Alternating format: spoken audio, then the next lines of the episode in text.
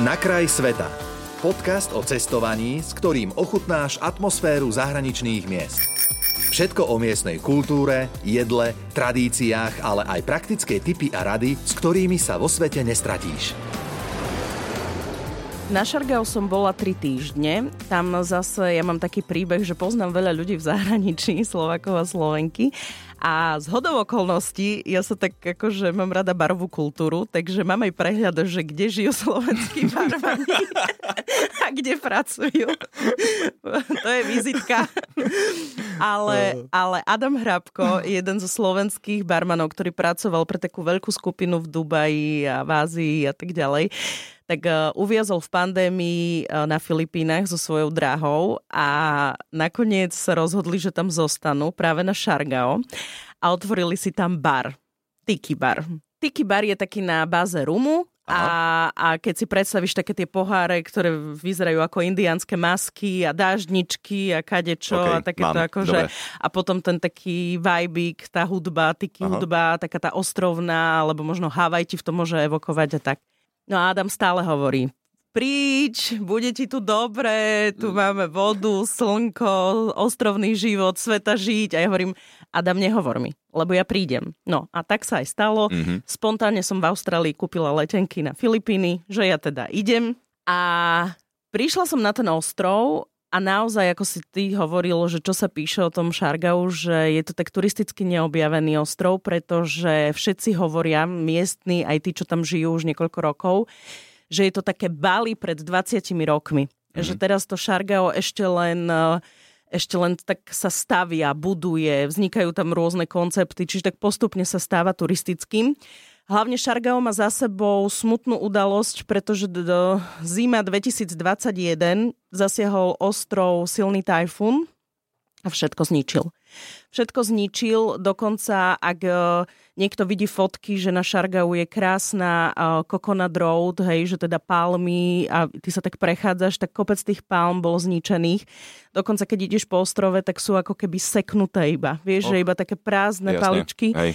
Je to veľmi smutný pohľad. Na druhej strane, všetci, ktorí tam žijú, mi hovorili, že, že Oli, že veľmi rýchlo sa to dáva dokopy, že tá príroda im ukazuje, že vie sa veľmi rýchlo schopiť, takže oni len tomu akože pomáhajú mm-hmm. a mhm. tak ďalej. Čiže aj po tom tajfúne sa začalo brutálne teraz stavať, vznikajú nové koncepty a tí surfisti čoraz viac prichádzajú na to Šargao a prichádzajú už aj rodiny s deťmi. Ja som tam bola dokonca počas Veľkej noci ostrov bol totálne plný. Ja sama som skoro nemohla nájsť ubytovanie, lebo bolo všetko, ja som tak išla na poslednú chvíľu a bolo všetko vybukované. Takže mm. naozaj už Filipínci vyhľadávajú to Šargao, že, že teda, a teda aj turisti z iného a, sveta, No že to som sa chcel spýtať, že či ho pozná tento ostrov vlastne aj svet, alebo len teda viac menej tá lokálnejšia komunita.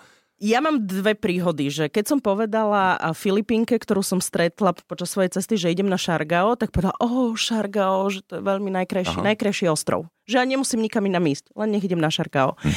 A potom mám kamaráta surfistu, ktorý Dana, ktorý cestuje po celom svete, tiež so svojou polovičkou. On keď videl, že som na Šargao, on že to nemyslíš vážne, že keby som vedel, že tam ideš, tak prídeme za tebou, hej. Čiže dve rôzne skupiny Aha. ľudí, ale všetci ho akože kvázi poznali. No. Hej. A toto si sa dotkla už jedného z tých hlavných lákadiel, ktoré sú vlastne na Šargao, a to je uh, surfing lebo je to vraj jedno, že z najlepších miest vôbec na planéte je, že totálny raj surferov. Áno. A ja Skúšala úplne, si, neskúšala jasné, si? Fakt? Jasné, musela prvýkrát, som. alebo prvýkrát, už prvýkrát. Aké to je? Uh, je to náročné. Je Aha. to, v živote ma toľko vlny neošľahali ako, ako práve na tej e, doske. A hlavne ja viem plávať, ale mám rešpekt k vode. Hej, nie som zase úplne taký, že profesionálny plavec. A podstate sa to stalo tak, že už keď, že už keď si niekde, kde je raj surferov, tak musíš vyskúšať to mm. surfovanie. No a kamaráti, tí Slováci, ktorí tam žili, tak oni, no kedy pôjdeš surfovať? No a keby bolo na mne, tak sa rozhodnem tak, že o, ešte mám čas, ešte, no, ešte jasné. nie. A oni to urobili veľmi šibalsky, urobili mi celodenný program, e, zobrali ma na obed, boli sme si pozrieť ostrov a potom kamarát hovorí, no poď tu, uvidíš, že kde bývam. A tuto ja mám hneď pláž a ja tam poznám inštruktorov, tak tam dohodneme, kedy pôjdeš surfovať. No lenže my sme tam prišli a on akože prišiel k tým chalanom a také, vieš, taká tá predstava, že ten Filipínec, ten inštruktor surfovania leží v tej hojdacej sieti, zrazu príde nejaká mladá, premotivovaná Európanka s kamarátom, že nauč ju, naučíš ju surfovať? On že jasné. No tak ma zobral na dosku, urobila som pár angličakov na doske na sucho, aby som sa vedela akože no. dvihnúť a už si ma bral do vody. A tam to bolo také, že nebola som veľmi blízko brehu, bolo to dosť ďaleko, lebo bola tá mm-hmm. voda plítka. No a tam sa to začalo, ja som bola na tej vode asi 3 hodiny, keď som sa potom spätne pozrela, že koľko je hodín. A fakt to bolo náročné, ale podarilo sa mi postaviť na tú dosku, dokonca aj ostatní inštruktori mi tlieskali, že teda konečne sa to podarilo. ale, ale je to fakt, že rešpekt všetkým surfistom. Mm-hmm. Je to, je so všetkými, čo surfujú, som sa tam rozprávala samozrejme, lebo ja nebudem asi ten typ, ktorý bude vyhľadávať úplne, že surfovanie. Ale tí, čo milujú surfovanie, tak vraveli, že pre nich to je totálne, že čistá hlava na tej vode a že existuje pravidlo, že nikdy nemôžeš ísť surfovať sám, aby ťa mal niekto ako keby na dohľad, ale na druhej strane si na tej vode sám za seba. A, mm-hmm. a to je, že že naozaj veľké aj plánovanie, keď ideš na tú vodu, že ono to síce na tých fotkách a videách vyzerá veľmi, ja surfujú, jej, ha, ha, ha, ale aj každý deň je tam vždy poctivá príprava na to surfovanie, wow. takže to počasie, vietor, vlny, príliv, odliv, ja, že no tak to ešte, aby som si e, užil, že dosť, že sa musím niekedy prekonávať, aby som vyšla Jasne, niečo lebo robiť. však človek si to neuvedomí, vieš, vidíš presne idylické fotky alebo zábery, že toto je nádherné, ako ide tou vlnou, ale proste čo všetko je za tým no. famozne. Hej, môže byť. Čo sa tam dá ešte iného okrem toho robiť? Surfovanie sme si spomenuli, návštevu nejakých barov sme si takisto spomenuli. Viem, že sú tam aj koralové útesy, vraj sú nádherné. E, sú nádherné akože ja som zažila niekoľko takých výletikov po ostrovoch, šnorchlovalo sa, akože nie vždy na všetkých miestach bolo hneď všetko vidno, ale, ale bolo to krásne, tá voda je tam brutálne krásne čistá, tie palmy, ktoré sa odrážajú v tej vode sú nádherné gíčové fotky, hej, mobilom, mám z toho západ slnka, akože neskutočné veci. Um, hovorím si, bože, toto je fakt ako z obrázku, že aj včera, Vieš, včera som bola napríklad e, pri Dunaji a videla som zapadať slnko s tým našim bratislavským hradom a UFom a hovorím si, bože, aké je to krásne. A ako keby po tom západe slnka na tých Filipínach som si ešte viac um, uvedomila, že tie také obyčajné, jednoduché veci, aké sú pekné. Lebo ty na tom ostrove mm-hmm nemáš ako keby iný program. Tam je najkrajší program ten, že ty fakt pozeráš na tú prírodu a čo, čo dokáže, hej. Počúvaj, ty si naozaj premotivovaná, nadšená európska turistka. Áno, pekné, áno. pekné. Ale, ale to je tým, a to je aj tým, že veľakrát, keď som v pracovnom režime, a to nehovorím v zlom, to všetci tak máme, že keď si v pracovnom režime a ideš aj na výlet alebo na 2-3 dní niekam, chceš všetko vidieť, chceš hmm. všetko zažiť a nestíhaš si to ako prežiť. keby trošku prežiť hmm. a hmm. užiť. A ja som na tom ostrove totálne, aj v Austrálii som bola taká, že mala som pohodu, ale na tom ostrove som že definitívne spomalila. A mala som čas si naozaj dve hodiny sedieť a akože pozerať a mm-hmm. úplne si hovorím, že bože, toto by som, v živote by mi to môj DR nedovolil, aby som si takto sedela.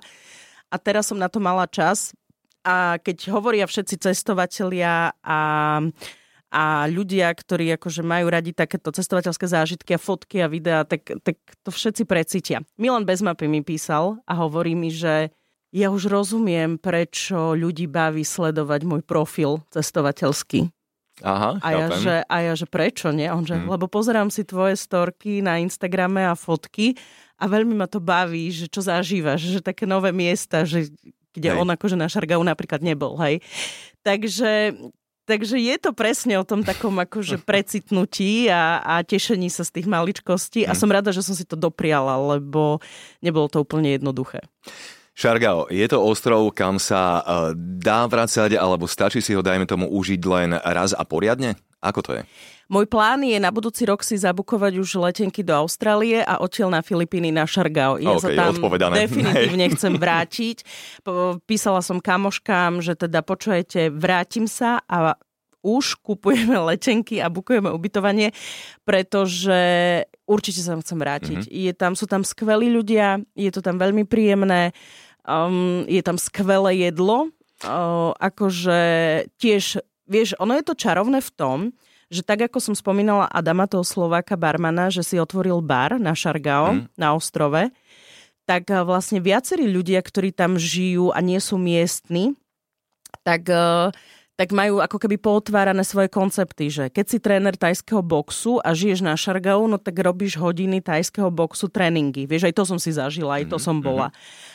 Potom, ak si Talian a varíš, hej, že si, ja neviem, možno varil niekde, tak si otvoríš taliansku reštauráciu a zistíš, že ten Talian má najlepšie tiramisu a baklažánové ravioli, hej, dokonale. Mm-hmm. A takéto koncepty. A potom sú tam akože digitálni nomádi, ktorí akože prídu do, ráno idú surfovať na 4 hodiny a po obede prídu do kaviarne, dajú si jedlo, kávu a pracujú na počítači Hej. 4 hodiny a potom večer idú sa niekam s kamošmi už akože stretnúť, nájsť sa a mať, a mať pohodu. To je taký ich ten životný Famožné. štýl. Prečo viac necestujeme? No, ja, ja, toto by som každému dopriala. Akože fakt, aj keď by len niekto mal ísť niekam na pár dní a zažiť ako keby kultúru inej krajiny, alebo možno iného sveta, tak eh, každý by si to mal vedieť dopriať. Oli, posledná otázka. V rámci tvojho sabatikalu, čo ešte plánuješ navštíviť? Chcela by som ísť do Španielska. Minulý mm-hmm. rok som tam bola trikrát. Takže eh, Barcelona, Madrid, ale možno aj tie miesta Alicante a Bilbao a, a čo Valencia a takéto um, tieto miesta na okolí. Takže uvidím, to už plánujem s kamarátmi, lebo doteraz som cestovala prevažne sama. V Austrálii som bola s kamoškou, ale na Šargao som bola sama primárne, len som sa tam stretávala s ďalšími ľuďmi ale do toho Španielska ideme taká asi väčšia skupina, takže na to sa celkom teším. A, ale uvidíme. Ja vieš, je na tom krásne, že, že ja to všetko plánujem spontánne. Že napríklad aj v Bratislavy som prišla tak, že som ešte medzi tým si odletela do Londýna na 3 dní nahrať jeden mm-hmm. rozhovor a teraz som tu keď sa si rozmyslím, že chcem ísť niekam minimálne do Európy o dva dní, tak, tak pôjdem. Hej? Že tá sloboda je mhm, teraz pre mhm. mňa kľúčová a veľmi, veľmi pekná, lebo v rámci tých šiestich mesiacov sabatikalu si to môžem dovoliť. Inak by som, si to, inak by som Hej, si to nemohla chápem, dovoliť. Úplne, úplne takže, takže užívam si to, si to naplno. Závideli sme, obdivovali sme kus sveta a to všetko spolu s Oli Čupinkovou, ktorej veľmi pekne ďakujem za to, že prišla. Fakt si to vážim, díky. Ja ďakujem za pozvanie, že som mohla eh, sa podeliť s týmito zážitkami nielen na Instagrame, ale aj u vás v Rádiu Melody.